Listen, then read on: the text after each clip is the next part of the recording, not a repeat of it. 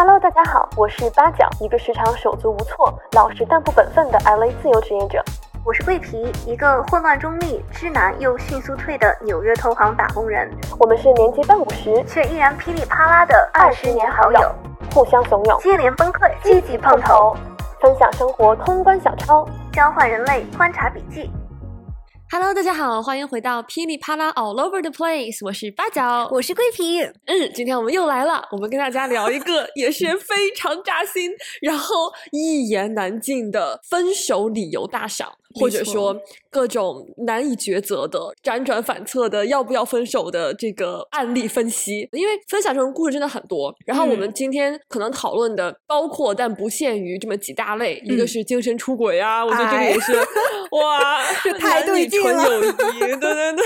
再一类就是像原则性问题的雷点，嗯然后再一个可能就是队友不给力这种，也是很扎心扎心的问题。对，OK，那我们就话不多说，我们就开始。我觉得我们可以首先就来谈谈精神出轨这个问题，嗯因为我觉得就是肉体出轨，可能大家就是界定的非常的嗯明确，出轨了就是出轨了，然后要分就分，不分拉倒嘛，对吧？但是我觉得，就精神出轨这个问题，反而是就网上很多姐妹，甚至什么就现实中的一些朋友们，经常辗转反侧，然后一起吵到不行的这样一个话题。然后我觉得其嗯实精神出轨的一大类就是男女之间有没有纯友谊。对对？吧？你觉得男女之间有纯友谊吗？你觉得异性恋 男女之间有纯友谊吗？我觉得，如果对友谊的定义是比较亲密的朋友，我觉得是没有的。近两哦年之前，我是从来没有异性朋友的。来到这边之后，也只是因为有是有这样的朋友，就是特定嗯情况之下，你因为这样的情况会成为朋友。但是我觉得跟那种就是比较亲密的友谊，在我看来是完全不一样的。其实我觉得我应该是同意你的想法的。我们之前也聊过嘛，就是这是一个永远具有风险性的问题，就是因为两性之间存在除了有朋友之外其他的可能性。嗯你自己作为这一方，你永远的认知是有限的呀。你可能坚定的认为你们这是纯友谊，但可能对方不那么想。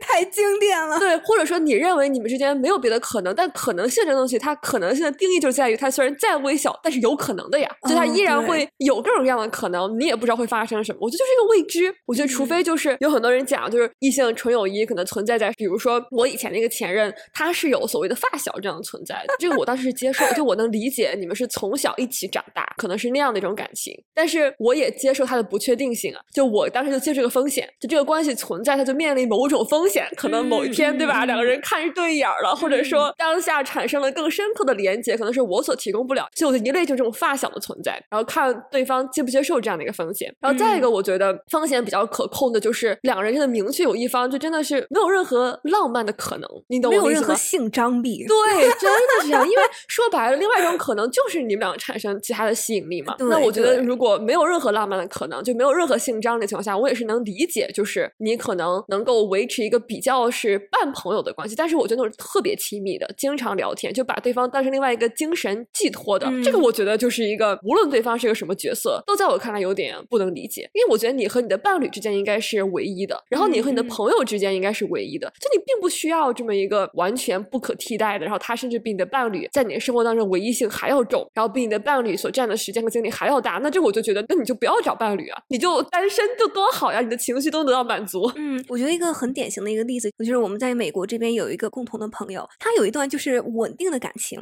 但是唯一的这个问题可能就是她的男朋友有很多女性朋友。我嗯觉得这个就在于就是她的女性朋友有多少，然后她的女性朋友和她有多亲密，还有她和她的女性朋友们共同相处的时间到底有多久。我觉得有很多很多的考量的一些标准。对，然后当时这个事情戳我是因为在于我们的朋友已经因为这个事情是比较明确的很介意了，但是在嗯我看来，如果对方都已经面临这么明显的一种情绪，他还行为上不做出改变，这在我看来就是一个尊重以及他对这个感情的重视程度了。对，而且我会觉得，就是为什么你没有任何一个同性朋友，反而全都是异嗯性朋友？你不觉得这有点怪怪的吗？是有点怪怪的。对啊，我觉得很奇怪，因为我觉得可能一来这样的案例确实比较少，二嗯来我真的觉得你作为一个异性恋，如果你的异性朋友比同性朋友多，好像有点怪怪的感觉问题，对吧？因为在我们看来，你从友谊中想获得的，跟你在异性朋友当中带有一定浪漫色彩的嗯这样的一嗯个观想获得是不一样的。所以我就会好奇，你在这些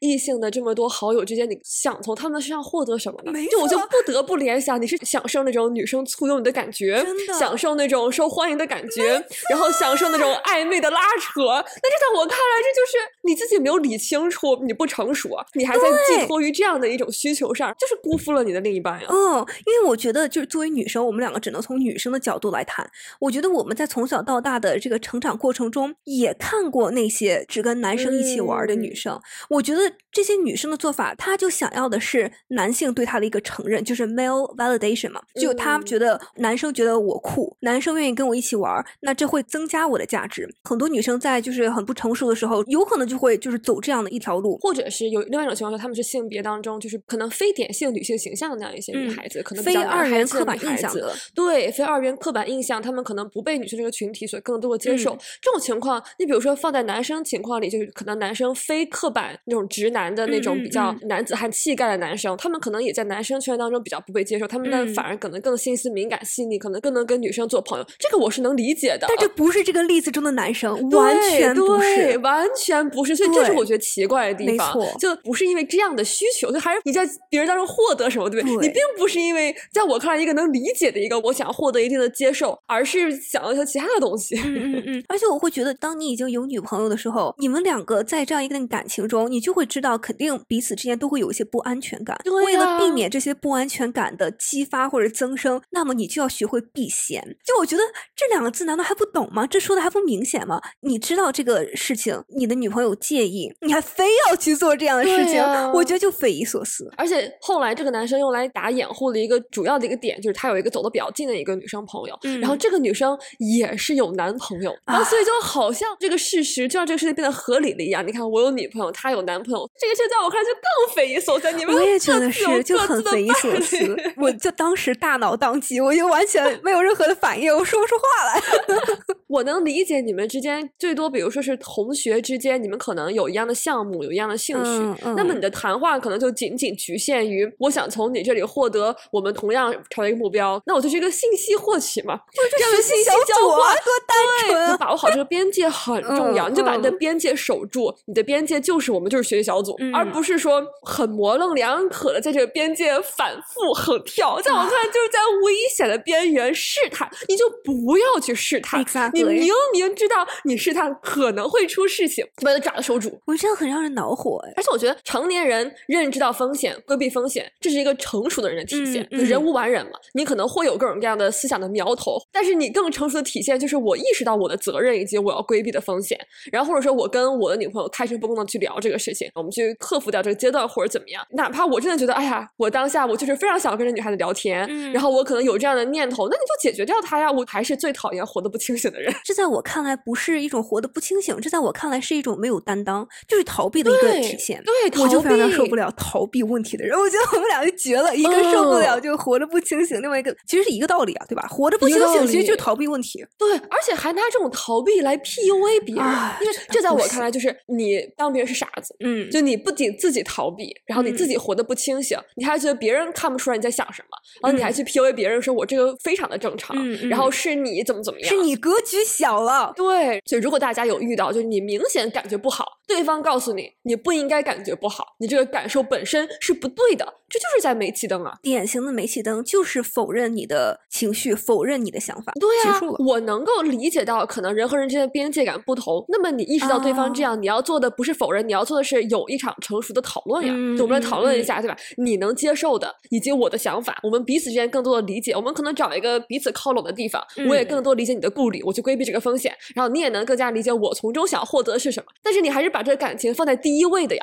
而不是一味的去否认。我觉得这整个就是一个非常以自我为中心的一个思考方式，一个思维框架。那我觉得，当你在没有办法真正的跳出你的框架，所谓的你所在这里面获得的一些乐趣，你在这里面获得的一些 excitement，你不能跳出这个框架来站到对方的角度去思考问题的时候，你都不配有女朋友。这很明显就是一个非常非常不成熟的一个做法。对，你就去找乐子，你就活在自己的语境里，快快乐乐就可以了。但是往往就很多人会享受这种在危险的边缘不停试探的这样一种快乐，这样一种就是刺激。但与此同时，他们又很享受我有一个女朋友这样。给我带来的安全感，我觉得这就是既要还要，这就值得打入地牢。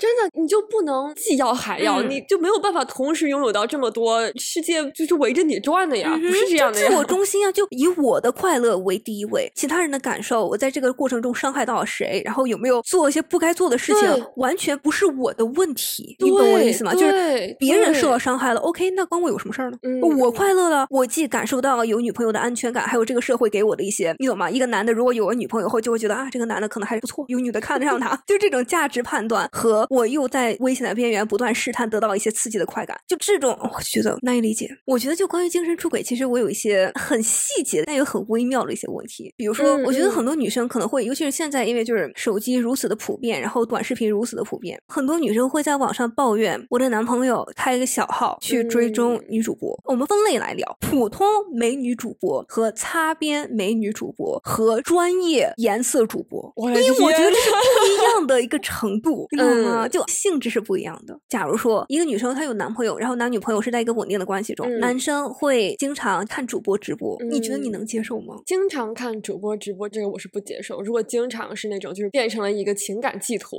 变成了哦一个有了情感寄托、精神慰藉。对，我的原则性就是在于两人之间的唯一性不能被破灭，而两人之间嗯坦诚的沟通和了解不能被破灭。这两个事情，如果一旦我觉得被破坏到，是我原则性的问题。所以我觉得，如果是只是关注一些，或者偶尔会看到一些，这我觉得是人之常情吧。我觉得就在于他行为的界定范围。如果是经常，然后变成了一个藏着掖着的事情，或者说变成了一个上瘾的事情，然后一个嗯精神寄托，那我觉得就绝对不行了。我有看到一个姐妹，就是她的一个评论是，她说还是那句话，同城不行，氪金不行，其他的看你自己接受度。哇！我觉得总结的很好哎。这种就是人性，它的高深莫测，你不要去测验它。就是人性这个无底洞。所谓的这个女孩说同城不行，氪金不行，也是因为你不知道对方这个人的底线在哪里。包括很多女性会面临到另一半会嫖娼这样的问题，嗯我觉得这就是人性的是一个深不见底的无底洞。你可能就是嗯不知道你身边的人他的底线有多低。那从女生角度来讲，你就是要隔绝一切的风险。我觉得像嗯同城氪金都是有可能会发展到那样的风险，或者都是可能给你看到他人性比较低的那一面，那嗯可能你就会觉得你们的关系变质了。我觉得这位姐妹她的这个思路其实是有没有可能真正造成肉体出轨的这样一个思路来进行的。对，暴露这样的风险嘛。对，就是同城可能有更高的肉体出轨的风险，更有嗯可能性跟这个主播真正就搞到一起。然后氪金这个我好像没有特别大的理解，但是我确实能理解，如果是这个男朋友他是给这个主播刷礼物，我可能会更愤嗯怒，可能愤怒的等级会更高。或者说，他觉得他能够花钱买这样的快感，他也觉得他能花钱去买嗯嫖娼的快感吧。哦天呐！但你知道，就是我最近看到一个非常炸裂的一个 YouTube 视频，这个视频就是在日本街头采访一些有家室的年轻人，问他们嫖娼算不算是出轨？很多的人说嫖娼不属于出轨，他们会觉得就是我宁愿我的伴侣出去与性工作者发生关嗯系，我也不希望他就是所谓的精神出轨，就是真正的找一嗯个非性工作者发生关系或怎么样。我觉得这对我来说也是很炸裂的一件事情，我觉得这很难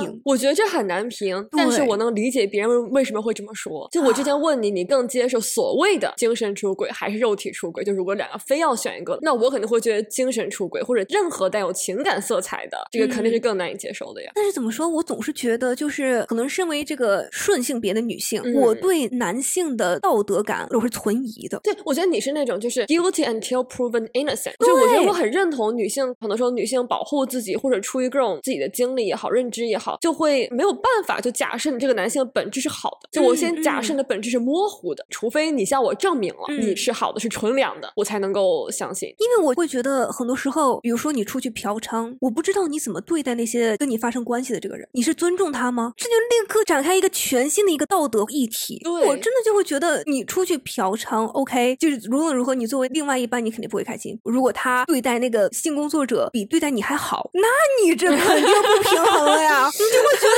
天哪，这怎么可能？但如果他嗯对待这个性工作者反而会非常非常不尊重，会非常践踏，你会觉得、天哪，这个人的道德败坏啊，他会有问题。嗯他会觉得性工作者低人一等，他会觉得我们虽然都是女的，但是女的和女的还不一样，女的和女的之间还分三六九等。无论如何，你都会觉得对你的道德观、人生观、世界观、价值观都是一个炸裂的一个冲击性。或者他对性有不健康的认识，然后或者说他就是想要获得某种独特的快感，然后这些嗯我觉得都是大隐患、大问题。真的不行哎，我觉得我可能唯一能比较理解，就是当两个人，比如说性生活不是很和谐，我觉得可嗯能很多就是回答这样的伴侣是觉得我理解我们两个之间可能好像不能特别彼此满足，或者说在某些层面上，然后我们有这样的问题，那可能有别人可以解决这样的问题。我觉得哪怕是这样，我也不觉得去嫖杀这个事情是可以接受的。但是我觉得为什么人们会有这种心态？那我觉得这真的就是一个隐患很大的一个问题，不论是看擦边主播，看真正的颜色主播。所以你觉得追星上头算出轨吗？我觉得大部分女生在追星的时候是抱着一种非常美好的一种心灵、一种心愿去追星的，没有那种肮脏龌龊的想法。因为我身边也有一些追星女孩，我觉得她们追星的态度真的就觉得非常非常的健康，而且非常非常的 wholesome，然后很治愈的这样一种力量。而且这种追星力量反而会是支撑他们在自己的生活其他的方面可能会做得更好啊，或者是做某些改变，我觉得都是好的。但是我就不能保证男生在追女爱豆的时候，他不是以一种凝视女性的这样一种心态，或者是物化女性的这样一个态度去看这件事情。所以我就觉得，你一旦上升到了男性凝视，还有物化女性，那我就完全不能接受。但是没有一个非常清楚的一个界限来判断他到底是一个非常纯洁的心态去追星，和他在物化女性、凝视女性。所以我觉得，既然这件事情本身就已经让我头痛欲裂、大脑就要当机了，那我就不要选一个就想要追星的人，因为我觉得我就没有办法处理这件事情。我觉得这件事情在我看来就是一个道德上、伦理上，就是这种两性关系上、三观上，就是一个非常模糊、非常不清楚的这样一个地带。那我就不要碰这个地带，我就不要找一个追星的伴侣。我也是，就对这种我可能理解不了的，然后我对他存有很多疑问，并且我明确知道我可能理解不了，我就会规避。这样，我觉得我可能一定会规避的。我理解不了，就是二次元宅舞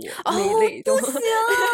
对，这在我看来就太存疑了。对，长期以来的在性关系里的权力失衡，然后长期以来这样男性凝视，你真的就会存疑啊。很多男性自己也受这样的想法影响，他自己可能也不知道，他就形成了这样的一些认知。真的，我觉得我们现在才半五十，是一个不成熟的女性主义者。以我目前所拥有的知识和认知，不足以让我在这个议题上能够产生一个非常完整的这样一个解释。那么我就会觉得，我不跟你玩不行吗？我躲着你还不行吗？那你会觉得颜色幻想这样的事情是你会介意的事情吗？我在上大学的时候，曾经跟我们的一群就是美国的女生朋友讨论过一个非常炸裂的一个问题。其中一个女生，她突然就是给大家可能就喝了点酒，然后就告诉我们前情提要是，她是一个拉丁裔的女生，所以她就是黑色的卷发，然后浅棕色的皮肤，棕色的眼睛，很漂亮。她有一个白人男朋友，然后他们两个的感情也都很好，各方面也都很和谐。有一天，她就突然发现，她男朋友在看 A 片的时候，只会看金发碧眼大胸的美女，而且她只会看这一类的。然后她在 Instagram 上关注的一些就是美女辣妹，都是金发碧眼类型的人。然后 again，她是一个拉丁裔的女生，黑色的卷发，棕眼睛。她一开始在她的感情中有很充足的安全感，因为她男朋友确实就是对她很好，然后他们两个之间的沟通非常的顺利。然后她自己本来也是一个很自信，然后对自己安全感很充足的一个女生。但是当她无意之间知道这件事情以后，她的整个安全感瞬间被当头浇了一桶冷水，那种感觉很很难平。关键是这不是一个女生面临的问题，另外一个女生也说同样的问题，就她说她曾经一个前男友，OK，她是完全相反，她是一个金发碧眼的一个白女，在西方文化中其实还是有这个刻板印象，可能会觉得金发碧眼是所谓的最好看的呀，就是有这样一种既定印象是存在的。然后她本身作为一个金发碧眼的一个就是刻板印象中的最高等级的美女，虽然我说这些我都是违背我的心意说的这些话，但是就是整个社会加上的这些词。Anyway，她的男朋友在 Instagram 上关注的那些辣妹都是金卡戴珊类型，就是黑发，然后有点异域风情，身体是就是 surgically enhanced，通过各种各样的手术，比如说丰胸啊，或者说是巴西提臀啊，就做成那种丰乳肥臀的，有种性爱娃娃的那种感觉的一些女生，就她关注的辣妹都是这种类型。不觉得就首先顺直女太难了，哇，这太难评了。而且就是我之前还听到过一个故事啊，女朋友是个黑人妹子和一个白人男生交往，然后这个白人男生看的所有的 A 片都是黑人妹子，这种我觉得也有点。这就像是比如说我们两个是东亚女孩，然后我们交一个外国男朋友，然后外国男朋友所有看的 A 片都是都是东亚东亚妹，我觉得这种我会更不行，不管是什么之间，这种我会明确的觉得不行。这就典型的就是 yellow fever，就是这就纯粹的是物化。他喜欢你，确实他可能也喜欢你这个人，但是他与此同时也喜欢你作为一个东亚女孩的一些身体特征或者是长相特征，但是你又不可能就是与你的长相或者与你这个躯体而脱离，所以我觉得这题没解就直接分手。那你刚刚那种情况下就很难评。对呀，对，我觉得这种可 能放在我们国内的语境里，可能是，比如说你是一个走那种萌妹子路线的，但是你的男朋友看的是那种就是性感姐姐类型的，我觉得这个很炸裂，我甚至都不知道哪个更炸裂，我现在脑子已经宕机了。对，我觉得这还是回到就是人究竟能不能把自己脑袋中的幻想和现实的部分能够区分开，或者说人隐秘的那一面、幻想的那一面，人们会不会在意？这个我觉得确实是一个因人而异的问题。而且之前我看一个博主讲，就是说可能你能接受的限度和你能接受的一些想法，很大程度上也反映你自己的一些想法。嗯你有过的想法和经历，你可能觉得更能理解它的存在。你可能你自己可能本身是你有幻想有一类，然后但是现实中你分得非常开，那你可能就比较能理解对方是这样的人。那我觉得提出这些问题的人肯定不是前一类啊，肯定不是那种自己也能分得很开，或者幻想对象和自己的现实中对象差很远的这种，或者说问出这些问题的人来，他肯定就是一个大前提，就是他都从来没有想过会有这样的可能性。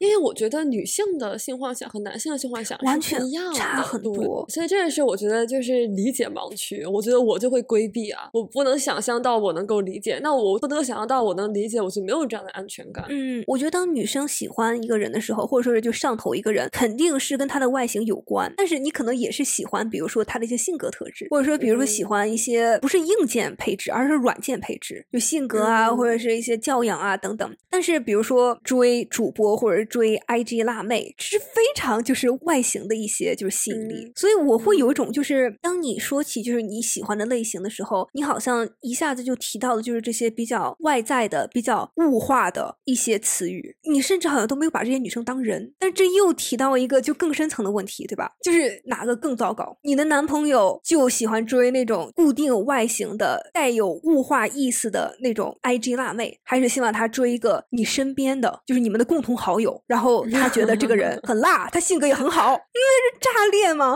因为我身边也有朋友有这样的经历啊，就是他有一天拿起 iPhone，然后你可以自拍一下，然后有时候你可能一一翻就能翻到其他的相册或者其他刚拍的一些照片，他给自己就是自拍照一下他的眉毛有没有对称，就这么单纯女生单纯的这样一个小小的一个举动，照完以后你肯定要翻回去就看看对不对称嘛。他一翻发现他可以看前面就是刚刚存的照片，其中一张是他们的共同好友在 IG 上 PO 的一张照片，关键是这个照片是她一个朋友的，就是一个比基尼照，然后她男朋友不仅是截图存了，而且是截图并且放大到他的就是臀部，然后存下来。Oh my god！哇，太难了！我的感慨就是，作为女生好难，对呀、这就很难很难评。你不觉得这就是一言 难尽吗？就没有办法做风险控制了呀，嗯因为别人的隐秘的想法本身就是你不知道的，别人可嗯能跟你解释怎么样，但在你心里种下这根刺，你很难不被这根刺扎到啊，你就嗯很难 get over it 呀。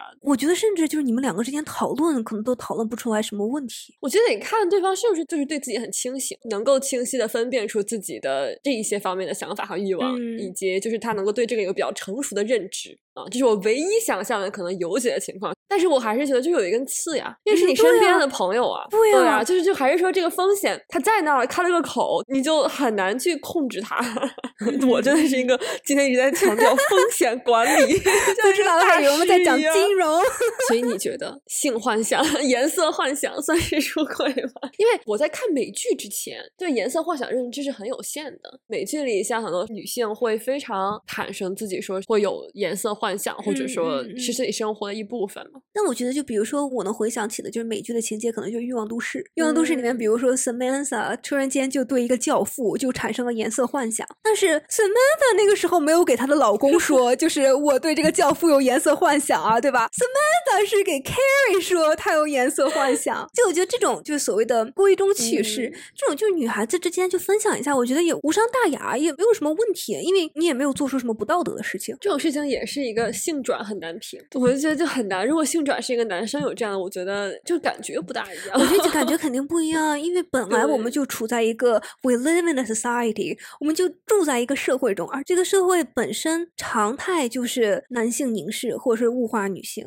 所以我觉得我们作为这个，我不喜欢用被压迫者这个词语，但是这确实可能就是很多女性的处境嘛，因为我们从小到大没有被社会教化去物化男性，所以我们可能也不会非常直接的想到要去物化男性。但很多男性可能因为社会化的原因，而导致有意识没意识的，就是会带着一种物化女性的眼光来看待女性。那这就是非常可怕的一件事情。我想跟大家分享一个，就是我在网上看到的一个评论，因为我觉得也很点。比如说，一个姐妹在小红书上问男朋友总是看擦边女主播怎么办，然后评论区里有一个姐妹是这么评的，她说：“或许我刚开始和大家一样都会质疑，因为看擦边这件事情是不是自己太小题大做，是不是自己不够漂亮，自己默默难过，容貌焦虑、身材焦虑。但是姐妹们不如换位思考一下，有研究她看什么、喜欢什么，不如健身、减肥、学习来提升自己。等自己更好时，去寻找一个本身就很好的人。有时间研究他们，不不如研究自己怎么样更好。祝大家遇到良人。”哇，这个我很难评哎，对吧？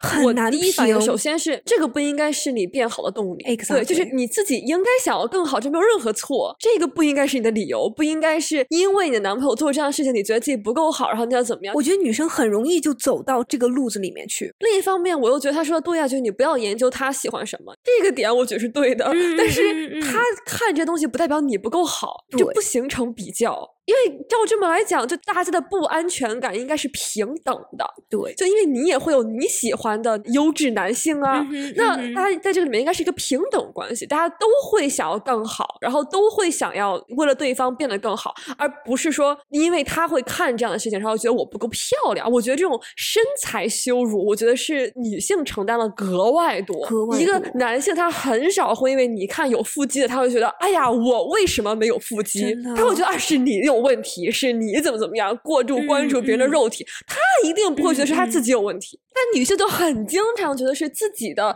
身材样貌，然后是这些方面有问题，所以这个是给我带来不适的。就这不应该是成为你想要变好的理由。没错，因为下面又有一个姐妹就会说：“不是吧，你变得更好，男的就不会看了吗？女明星那么美，老公还会出轨，甚至出轨的对象还没她漂亮。”这 again 就是出轨不是你的问题，男朋友看主播不是你的问题，而是他的问题，就不是说是你不漂亮，或者说你不聪明，或者你没有魅力，怎么怎么样的。我觉得是这个地方出我一些问题。但是真的，我很能理解，就女生嗯经常会在这个时候觉得、啊，是我不够有魅力、啊，我觉得嗯真的真的，唉，太心疼了而。且我会觉得就很不公平，你懂吗？就一种就是这个男生做伤害女生的事情，女生反而要反思自己哪里做的不好，然后开始改进自己，然后提升自己。而且再一个是因为女性也对自己有一种很多事情都容易觉得是我自己做的不好，但嗯很多时候你就是没有办法是完美的呀。而且你为什么要完美呢？你有没有问过自己这个问题？对对，你为什么要变成那个样子呀就包括你如果看一个优质的身材很好的男性，你也不会觉得说，哎呀，我男朋友他不是这样，是他的错。你也不会对你的男朋友有过度完美的幻想和期待啊。嗯所以男性加在你身上的这种过度完，你为什么不是那样，本身就是错的。就这个思路是错的。你想要变得更好没有错误，但是你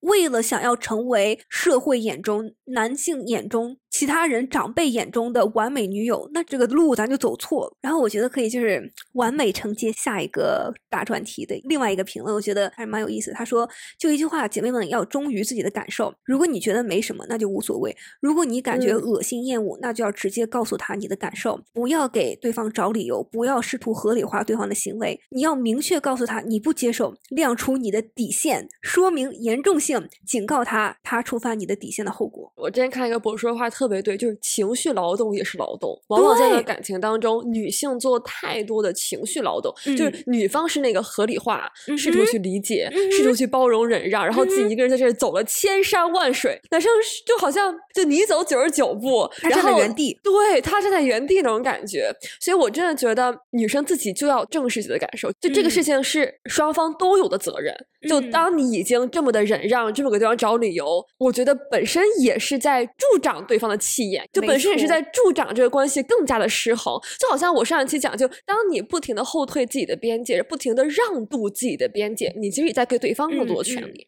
有什么想法就要说出来，就是要亮清自己的底线。没错，所以关于底线，你有什么就是故事或者说是想法吗？因为我觉得我很长一段时间我就是个比较讨好型的人格，啊然后我一般在感情当中就是一个比较希望得到认可，然后我非常明显我的模式就是忽然到了一个节点，哦我的底线觉醒，然后我就瞬间走得非常的干净。但是我后来就反思，其实我之前一直在让渡我，我一直没有去表达，然后我也没有去正面的解决和沟通这个问题，直到这个事情无法挽回了，我觉得哈，这一切都不是我想要的。虽然我觉得我的选择没有任何的错误，但我觉得这可能不是最健康处理问题的方式。我觉得发掘自己的底线，其实也是一个在认知的一个过程当中。哦，我觉得真的，因为我觉得就是感情或者是两性这个问题，你想的和你真正实际经历的是完全两个概念，你懂吗？对就你以为自己是什么样子，但其实你真正到实战中，你发现你不是这个样子。我觉得对我来说就是这样一个感受。对我来说，是我在不停的认知，哦，原来这个是我的底线。因为啊当我处在一个讨好型状态下的时候，我是好像就眼上蒙着一层布，我是又来了，因为我觉得很多思维惯性真的是当下就扭曲你的认知嘛，就是嗯我在讨好型状态下，我就是对我的感知是不明显、很钝的，因为我是哦牺牲我的情绪去换取一个整体的和谐。Oh my god！对，真的我记得很清楚，我告诉人家非常混乱的感情，可能是我人生当中最 drama 的一次感情，因为是当 戏剧了，就是那都不是边界感，就纯粹就是戏剧性。当时我记得非常清楚，我当时就是我的底线就炸毛，一个是当时我说我以后想学就是社科类相关的科目，因为我关心嗯的是一些社会性问题嘛，比较理想化，嗯他就会觉得这是不合理的，他就会觉得这是你看的事情就是太理想化了 Oh 那你就跟我的整个价值观、人生嗯观，就是你的嗯判断性太强了，就这样的认知太局限了。甚至都没有想要以一种开放的心态听听对方怎么想这个问题。然后就是自动的把你归成一个天真的女孩子，想要去学习这样的，想要去爹来了，真的。然后我当时我就叛逆，虽然我可能在其他方面比较钝，但在这些层面我真的哦对对特别的叛逆，我就不你行。对于你坚持的一些理想啊，或者你坚持的一些价值一些东西，我觉得你非常非常的敏感。对，就其他方面你可以侮辱我的人格，这个方面不行。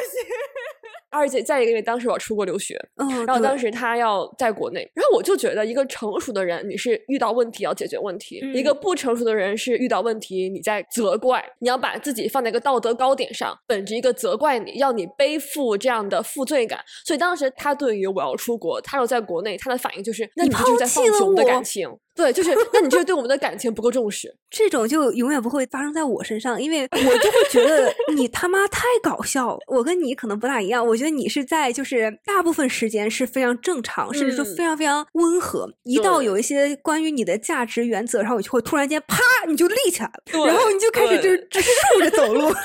我觉得我是那种 大部分时间我是一个挺刚的一个人，然后遇到某些时候我就啪，我觉得太搞笑了，我们一起来玩儿啊，来呀、互相伤害啊，就这种感觉。但是我觉得这太不可思议了。嗯还有一些小事情，而且我们感当出现了一些就是很戏剧化的一些瞬间，就可嗯能就大家有做错些事情，伤害对方，就一些那种小的那种高中生那种比较戏剧化的事情。偶然有一次我们在吃饭，然后旁边有一个打字机，就那种复古式的那种一个哦按键式的打字机，因为我一直很喜欢那种东西嘛。然后他也知道我很喜欢那种东西，然后他当下看到一个店里在展览这个，他就说要搁以前我肯定会想要帮你把这个买下来，但是因为我们出了这么多事情，就是有一种我现在就丝毫不会再这么去想，你懂那种感觉吗？就是一个非常 weird 的 comment。就是一个心理操纵的，就是试图心理操纵，但非常的拙劣。对，就给我感觉我们不是在一段感情当中，就那个时候让我意识到我们是在玩一场权力嗯的拉嗯扯。你这更在意的是谁博弈关系的感觉对，一种博弈，真的是在博弈，谁更占上风，嗯谁亏欠谁，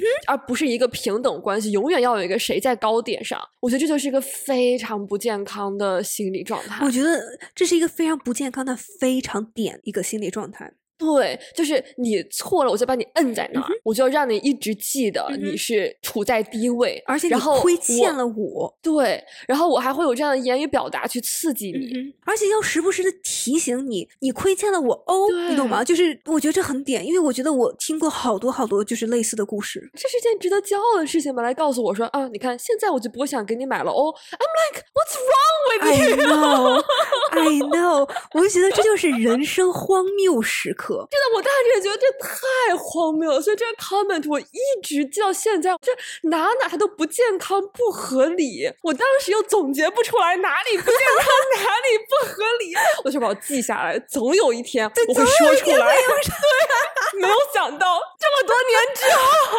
我在录播客的时候把这个槽吐出来了。所以这种权力博弈式的这种关系，真的是拿着大纸写着“快跑”。嗯，我甚至觉得这不仅仅是幼稚，这其实里面就是他就不是一个善良的人。所以我真的觉得，就是找另一半底线最重要的，不是他不抽烟不喝酒。我觉得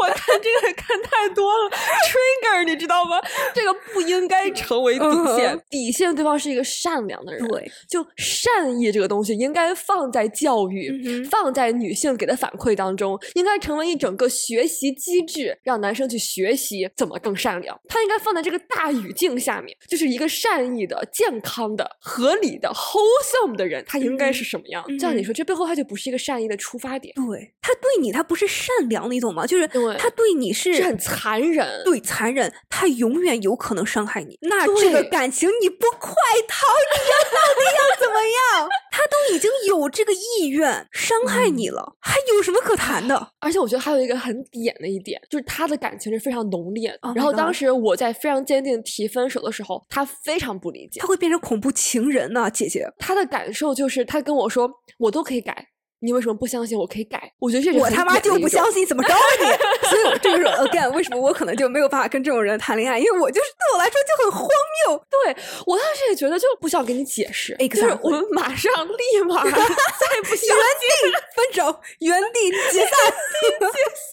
哇，就是你这种逻辑，我跟你说不通啊！对。这不是一个你愿不愿意改的问题，而且嗯。我就觉得这种流氓逻辑应该也蛮常见的，就是另外一方会觉得我都可以改，你说这些我都听，突然就变得我为了你，我可以我跪下 我可以改这些，并且拿着自己的感情去绑架别人。你看，我是这么的喜欢你，我为了你嗯这些都可以改，这个事情应该是你最看重的。I'm like bro，I know, right？我觉得里面其实有很多点都非常非常的典型，评论里可能也有很多朋友们会 与这个共情，希望你们不与这个共情，对吧？不希望所有人都经历这些事情。但如果你有共情的话，那麻烦分享给我们吧。有的人他真的就是他的那个阴暗面把你卷进去，就真的是那种人性那类比较自私自利。他虽然嘴上说了喜欢，但是到深处因为是一场权力的博弈，很残忍的那一面就是这样，很嗯点。值得打入地牢。所以我真的觉得，就是对于讨好型人格的，身边要多一些清醒的朋友，但是作为一个清醒的朋友，我觉得是没用的。然后自己一定要意识到，你让渡自己的边界和让渡自己的权利，不代表你是一个好人，恰恰会使你成为伤害。因为我一直以来，包括我现在，我的人生课题都是我的哪一部分，比如说我很容易看到别人的优点，然后我很容易看到别人好的地方，有一部分这个我是想要保持的，但是呢，我要找到那个边界，哪些是我不能让渡的底嗯线，嗯哪些东西是我这个时候不能为对方着想，我不能给对方合理化。我觉得也是很多嗯女生可能在感情当中要去探索的一个课题。我觉得还有一个一定要是女性的底线，一定就是身体嘛，就是对方有任何侵犯你身体的行为，不要去嗯合理化，或者说不要去逃避这样的当下的问题，不要被其他东西蒙蔽双眼。有任何侵犯嗯你身体的行为，他一定会在其他方面也会有伤害你的能力的。而且我觉得现在女性可能面临另外一个问题，我在这里可能想要讲的是一个酷女孩的概念。我觉得这个概念是西方女权主义目前正在深刻反思的这样一个问题，因为就是第二部女性主义推崇的是一种酷女孩。那这个酷女孩其实隐藏的含义就是 sexually liberal，就是你在性方面非常的自由开放，也就是说我愿意尝嗯试任何嗯的事情，不管这件事情我是喜欢的，有没有给我带来欢愉，我都是可以尝试的，或者说是我都是可以陪对方一起尝试的。你懂我这个意思吗？这就是酷女孩的一嗯个根本概念之一啊。但是我觉得，当你就是想要变成这个酷女孩的时候，或者我觉得现在很多女孩她是想要自己成为一个在性方面非常自由开放，想要嗯接受自己有性欲望这方面需求的这样一个女孩，对吧？我们要直面自己的需求。但是当你在直面这个的时候，我觉得很多，比如说这个社会，我们住在一个男权社会，那你就不免会被洗脑。比如说，那我就应该想要去尝试各种各样的性经验。比如说，我的男朋友想要尝试某一个东西，我虽然觉得得我不想尝试，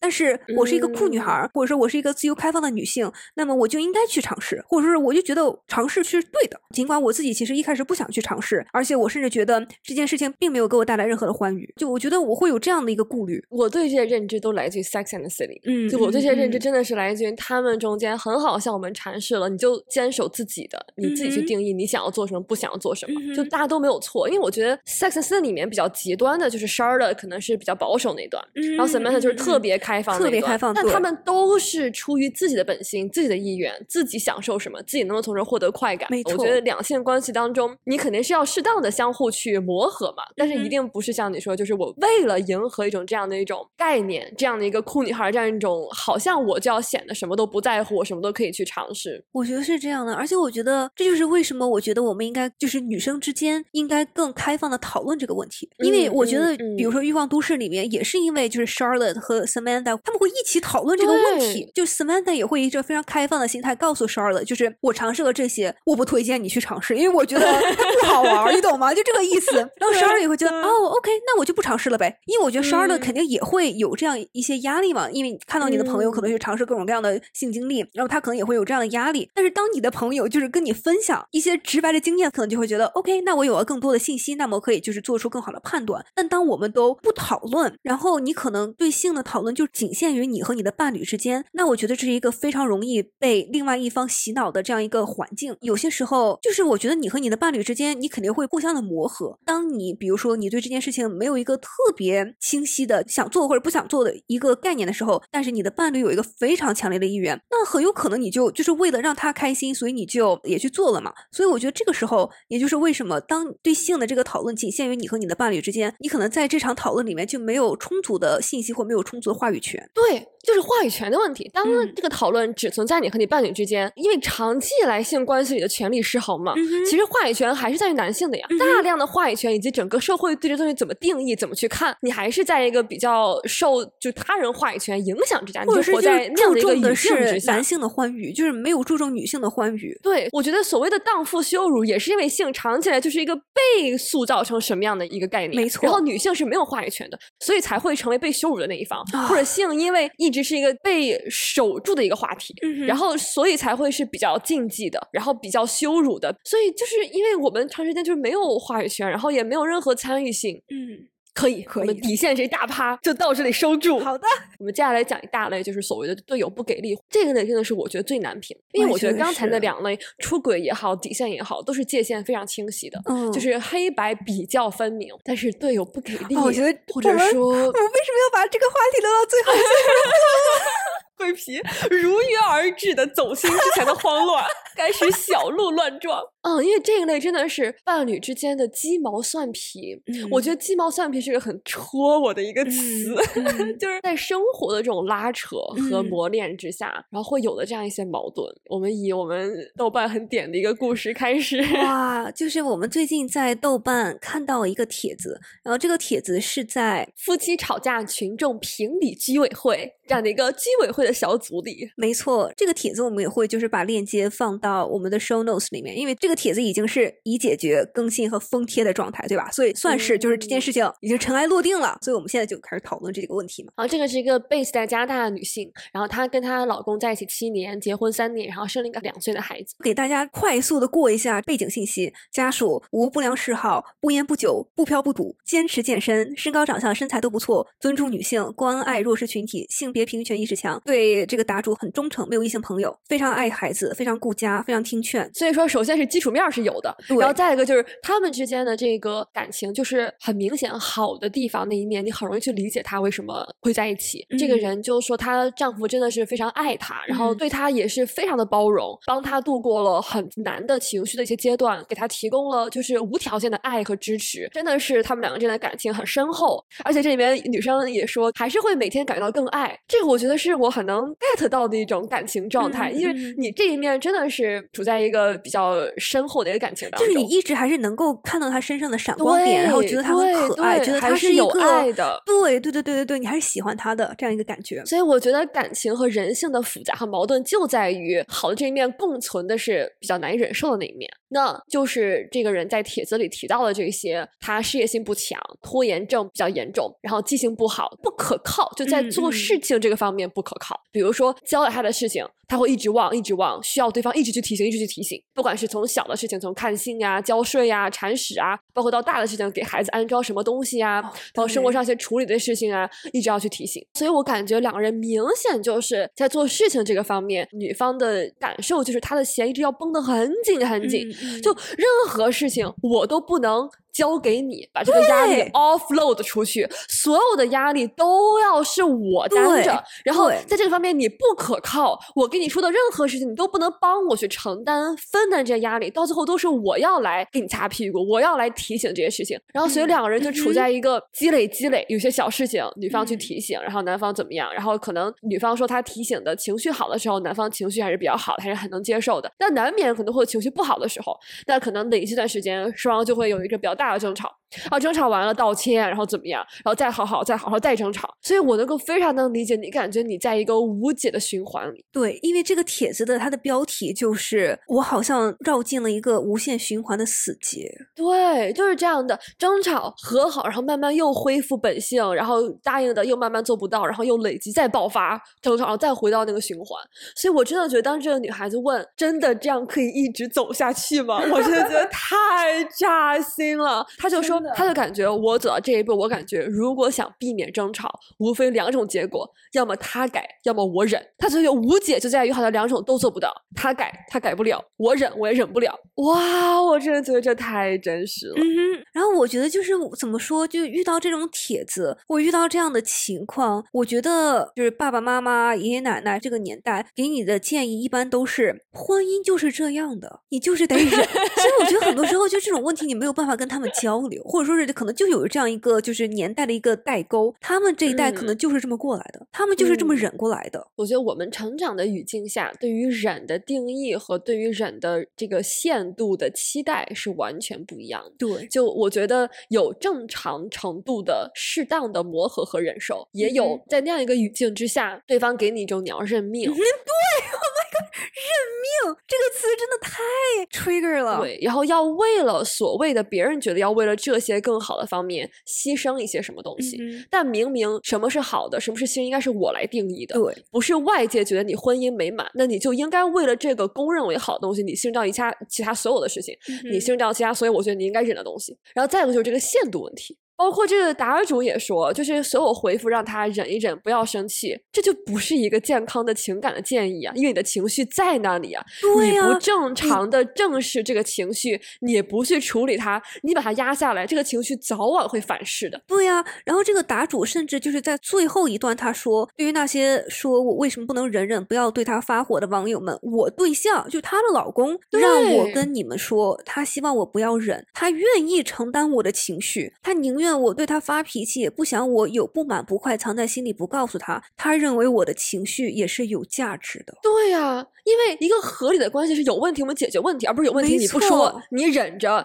然后你忍到他以一个其他的形式爆发出来，然后我们之间无可挽回。再加上就是像他说的，情绪是有价值的。没错，因为我觉得，就作为一个东亚女孩，我觉得我真的花了我二十五年的时间，就是嗯想要让我父母或者让我的长辈这一代人能够正视我的情绪是有价值的。嗯我感受到的不舒服，我的委屈，它是合理的，而不是说嗯是嗯这些情绪它就是不合理的，你就应该把它就是处理掉，不管你用什么方式处理掉，但你赶紧把它处理掉。我觉得上一太辈很多人都是以这样一个心态、这样一个态度来对待你在婚姻中、你在感情中遇到的任何的问题。哦，太扎心。但是我也觉得，确实也暴露一些我认为比较底线上的问题。嗯因为我觉得长期这样的争吵，虽然你们之间是很爱的，是很好的，但是现实上的争吵消磨人啊，我觉得太消消磨人人了。首先，第一个，我觉得大家要破解的迷思就是没有完美的感情，没有任嗯何一个情侣嗯不会吵架。但我觉得另外一个大家要破的迷思就是常态性的吵架，这不是正常的，因为一些日常性的小事，或者是每一次都在这个问题上吵，那这是需要嗯立刻着手解决的，而不是因为啊每次都吵，那这个东西就解决不了啦。这个态度是不对的。我不知道你怎么想。你是说就是如果每次都吵，吵这个问题就解决不了了，然后就一直允许他吵下去嘛。对一直允许他吵下去，这我觉得就是在自虐。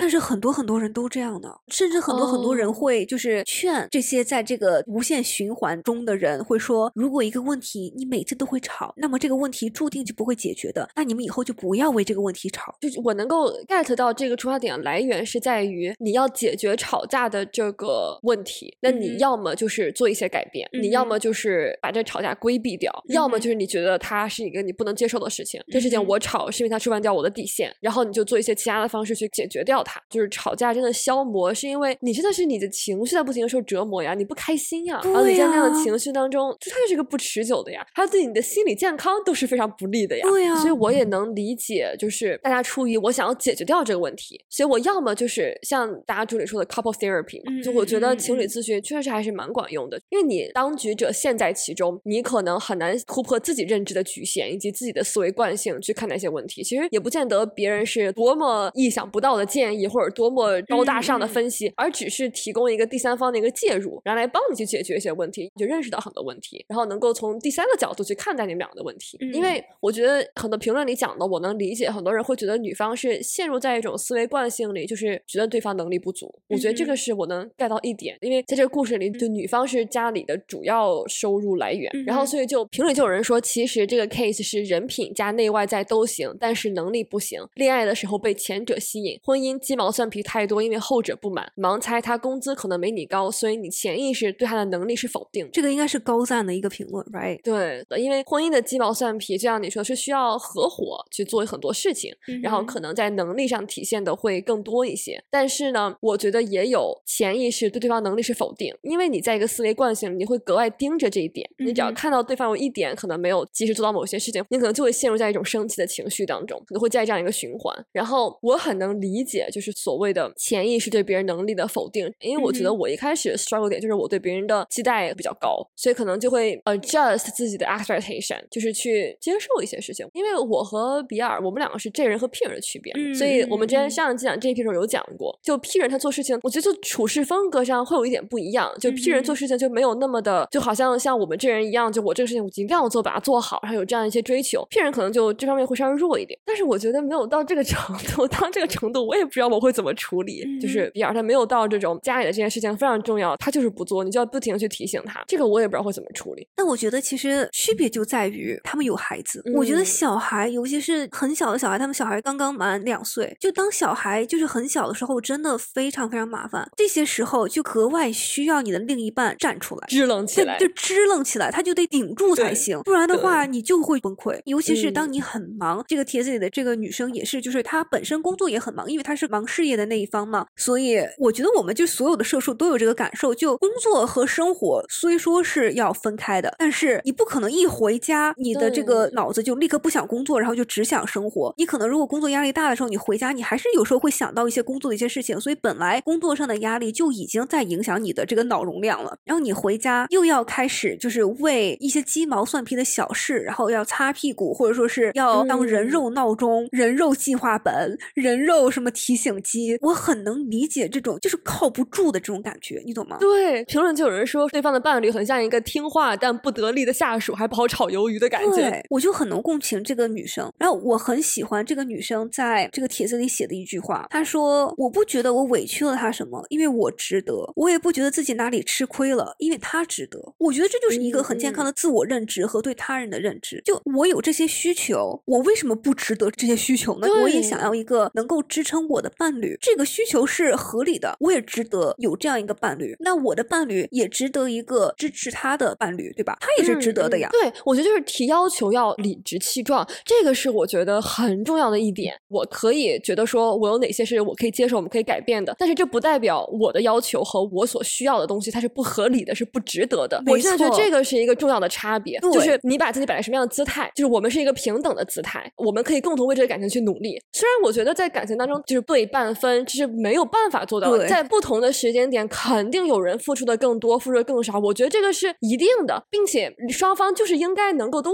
愿意为感情付出。我不介意，我可能是更多那个，因为作为我觉得女性格外会有一种不合理的感觉，就好像我要更多的去反思我做的不好，然后我可能太过于挑对方的毛病，然后我要先去让一步主怎么样。所以这个点是我很欣赏女主的一个点，就她对自己的感情是很清醒的。然后他们解决问题最后的一个答案，因为是已经完结的故事嘛，所以给大家一个背景。他们就是我觉得这个女生清醒的地方就在于，我意识到我不想离开这段感情。像我刚才讲，他们有很好的那一面，是这个女生觉得非她不可的那一面，并且我觉得我们一直也是在慢慢就是大方向是我相信会越来越好。既然我有这个清醒的认知，那我们就想办法要解决问题。那我觉得接下来这步就是看对方有没有足够的意愿想和你解决这个问题，就对方能不能充足的认识到这对你是一个很大的问题。我觉得这个是必要的一环。如果对方觉得说这有什么，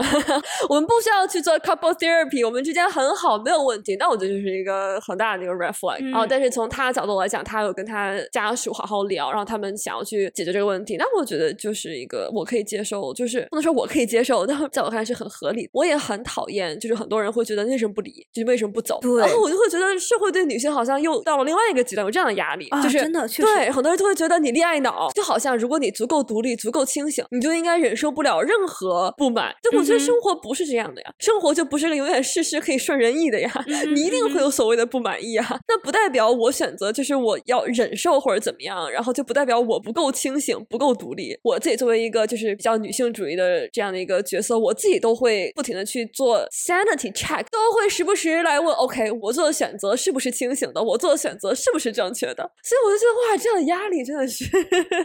无处不在。太难了，我们女的。因为我确实也在，比如说 TikTok，我觉得这不是仅限于东亚，所以我觉得这就是我们嗯这一波女权主义还在解决的一个问题。大嗯家意识到了，在两性关系中，可能确实有很多很多的，就是不平等或者不合理的这样一些存在，但是我们好像没有办法很好的解决这些问题，或者说仅有少数人有足够的资源和足够嗯清醒的自我认知和双方的共同意愿来解决这些问题。真的，因为我觉得豆瓣这个帖子，就像我刚刚跟你讲，它就是一个幸运的少数他的队友和他也有同样的意愿，而两个人都比较清醒，有比较好的沟通，嗯并且他们有资源去做 couple therapy，对并且很多人说他男方有 ADHD 嘛，我觉得也很好理解，就可能有比较轻度的对轻度的多动症，然后他的焦虑跟记性包括拖延，有药物也可以去合理的治疗他。那你其实这放在就是我们这个东亚的语境里，可能就不成立。所以你是想讲，就当有这样的资源和社会的限制，所以很多人可能就会觉得你就走吧，你就逃吧。对，所以他们就会觉得这个东西是无解的，那你就抓紧时间分，就这种感觉。所以我有点能理解为什么会有这样的想法，或者是为什么大家会给这样的建议。我之前被梭罗的一句话狠狠的戳中过，虽然有点毫不相关，你给我圆回来。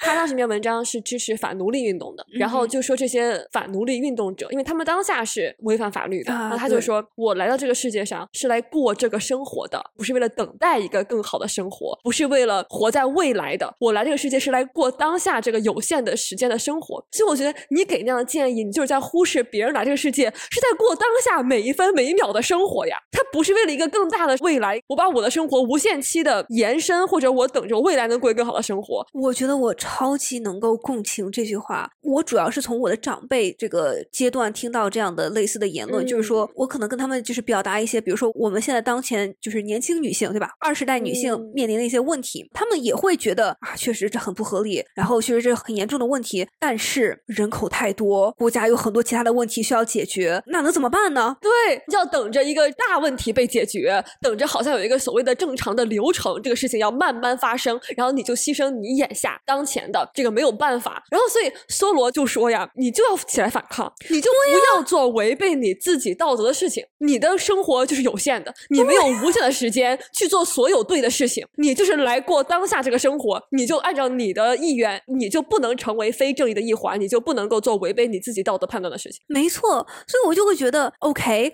那我们难道现在就什么也不做了吗？对，exactly，我就牺牲掉我现在我的个人的所有的感受，或者说我的权利，然后我就为了所谓的一个更大的一个目标，为了一个将来的一个什么事情，我就来牺牲我现在的生活。对呀、我难道要等到男女真正平等的那一天吗？我等不到啊！我们现在都已经这么努力了，还需要更努力才能勉强守住这个我们已经打下的江山。就比如说美国的 Roe v. Wade 这个嗯案件，就是堕胎权。这个底线我们丧失了，那其实就是好几十年的进步，好几十年的江山就都输出去了呀。所以嗯我觉得这个底线你就只能不断的前进，才能勉强不后退。你就不能做那个沉默的大多数，对呀、觉得这个事情没有办法。我觉得有很多看待这样的问题，都是用这样一种中国人的自嘲，或者中国人的这种忍受力，我觉得是儒家的中庸，就这样一种剥去你的一些个人的诉求和棱角，嗯，然后使你能够屈从于一种更大的语境之下，你接受现实的无奈，嗯甚至以一种自嘲的心态，觉得我这样的忍耐是好的，觉得我这样的忍耐是一种优点。所以，我真的觉得是我很心疼的一点，就是很多人在面临这样问题的时候，会说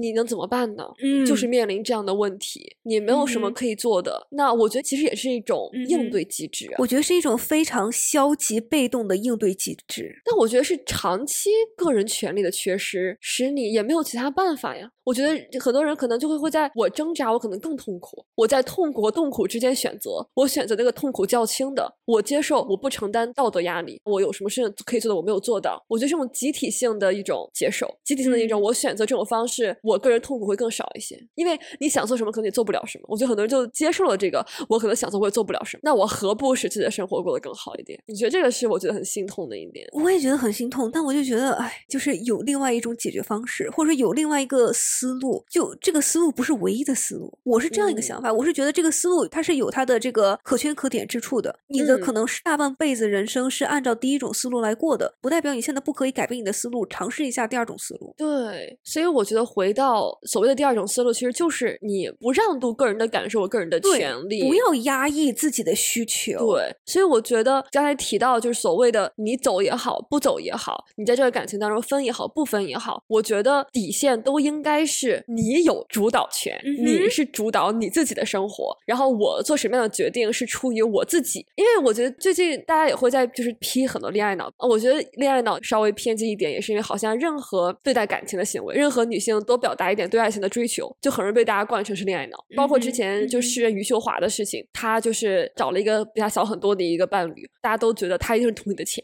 他一定不图你哦别的你就是在飞蛾扑火恋爱脑。但是只要对方清醒，我从中获得什么，我守住我的底线，对吧？我在这爱情当中，我就是想追求这个，他就是给嗯我带来价值。那我觉得这个事情没有任何人有资格出来指责你是恋爱岛，你非女权，你不独立。我觉得很多事情我们可以性转来思考，比如说这个豆瓣贴主的案例，你如果性转一下，你觉得评论还能这么两极吗？我觉得不可能啊！我身边哦真的有就是听过同样的故事，真的是完全性转，就是女生是没有那么强的事业心，然后在家里相夫嗯教子啊，然后她的老公可能是更就是注重事业，她老公是被诊断出就是有阿兹伯格症，就是边缘型人格？对对对，就边缘性人格，她其实和这个贴主的老公的一些症状其实蛮像的，因为他们其实就是可能另外一种类型的在日常生活中的困境。某一个面向的功能性稍微低一些，我觉得是。对，比如说她老公可能就不会特别照顾她的情绪，或者说当嗯她在嗯非常专注于她的事业的时候，她的工作的时候，她就家里的事情完全不管，很多事情对小孩是很危险的。比如说，她可能老公的咖啡杯、热水杯，然后放在小孩能够碰到的桌子上，而没有就是把它往里推一推，然后小孩可能就是过来，咖啡杯就一下子就碰洒了，就就烫到他，就这种鸡毛蒜皮的小事情，那就很崩溃啊。但是很多时候，由于是因为性转，对吧？他不是那个挣钱的人，所以他这个家庭里的工作分配，他就是要顾家庭，他就是要做家务，然后她老公可能就是挣钱，她老公也确实挺能挣钱，他们的关系反而挺稳定的，然后两个人还都挺开心的，因为两个人在这个恋爱中分工非常明确，她老公就很清楚的意识到，我没有我老婆，我就没有办法活，你懂吗？因为他确实甚至都没有办法处理好自己的就是一些非常基础的生活的一些自理，嗯然后他老婆也非常清楚的意识到，她老公就在外面工作很辛苦，然后也确实给这个家庭就是提供了很多经济上的支持，让他的孩子可以有很好的教育啊，等等等等。这个贴主可能他有一部分不平等的一个不公平的感觉，也是嗯一根蜡烛，然后两头烧。就感觉我们虽然分工了，但是你没有做到你应该承担嗯的那一部分，所以我好像还是承担了大部分。嗯我既要顾家里，然后又要顾工作，我能理解，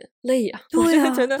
累这种情绪真的是你自己感知到是非常合理，然后真的嗯非常消磨人。我觉得很消磨感情，这是很关键的。消磨感情我觉得就恋爱脑也是，就是就是很多时候你性转一下，就不会有人在这里指手画脚。你看霍金，对吧？霍金 难道不一样吗？对，我觉得这个不公平。你比如说举一个非常不恰当的例子，比如说德高望重的物理学家找一个比自己年龄很小的一个女生，大家依然会去指责这个女生，没有人觉得这个男的恋爱脑，这个男的让渡了自己的什么，这个女的一看就图你的钱，你傻，大家依然会去指责这个女生。所以我觉得我们作为女的，你就做自己吧，让自己快乐的事情，啊因为你无论怎么样都会有人评头论足的，那咱们就豁出去了。对你真的是你做怎么样，就是女性这个事情，你该怎么样，就是没有一个正常答案。不要听别人告诉你应该怎么样做，怎么样做自己都是对的。接受这是一个没有标准答案，你自己来创造答案的事情。然后再一个，我觉得所谓的给这种评价，就是哎呀马上分或者怎么样，这也是在忽视女性的感受啊。你也没有去理解这个女生，你也是在剥夺别人的话语权，你也是在给别人这么一个定义，然后反而没有去理解女生的感受、女生的需求，你没有去给她复杂性啊。当你把任何的讨论变成两元的，它就不是讨论啊。那这个事情还是没有得到足够的讨论和认可呀。女性在感情生活当中依然是缺少话语权的呀。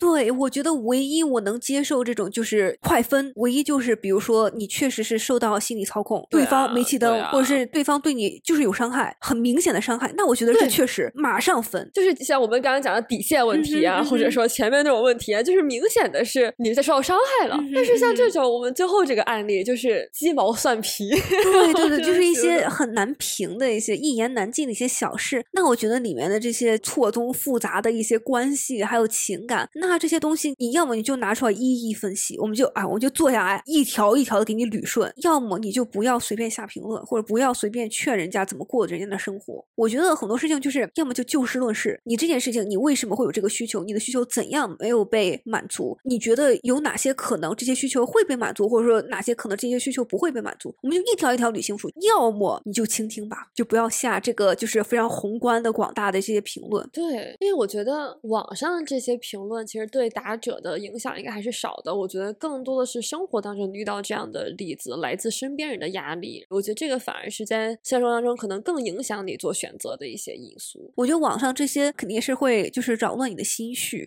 我觉得扰乱心绪也是我很讨厌的一件事情，所以我也不希望任何一个人在网上也随随便便发这样的评论。因为本身对方发上来，其实就是希望能够听一下别人的想法。其实别人想法只是更好的帮我去理清我怎么想。所以我觉得可能作为听众，你能做到就是可能问一些问题，帮助答主嗯去更好的理清。呃，我们可能当下应该思考什么样的问题，你应该理清你的哪些感受，然后有哪些可能的一些解决方案，而不是说去下一个判断，对去觉得说赶紧就这样吧，你为什么不能多忍一忍呢？你的感嗯情这么好。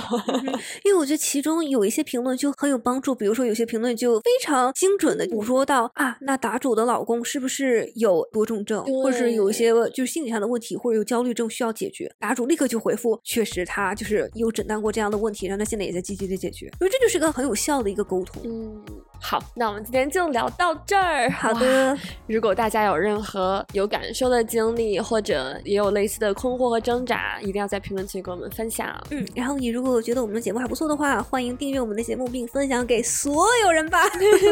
嗯，那我们就下一期再见，拜拜。好的，拜拜。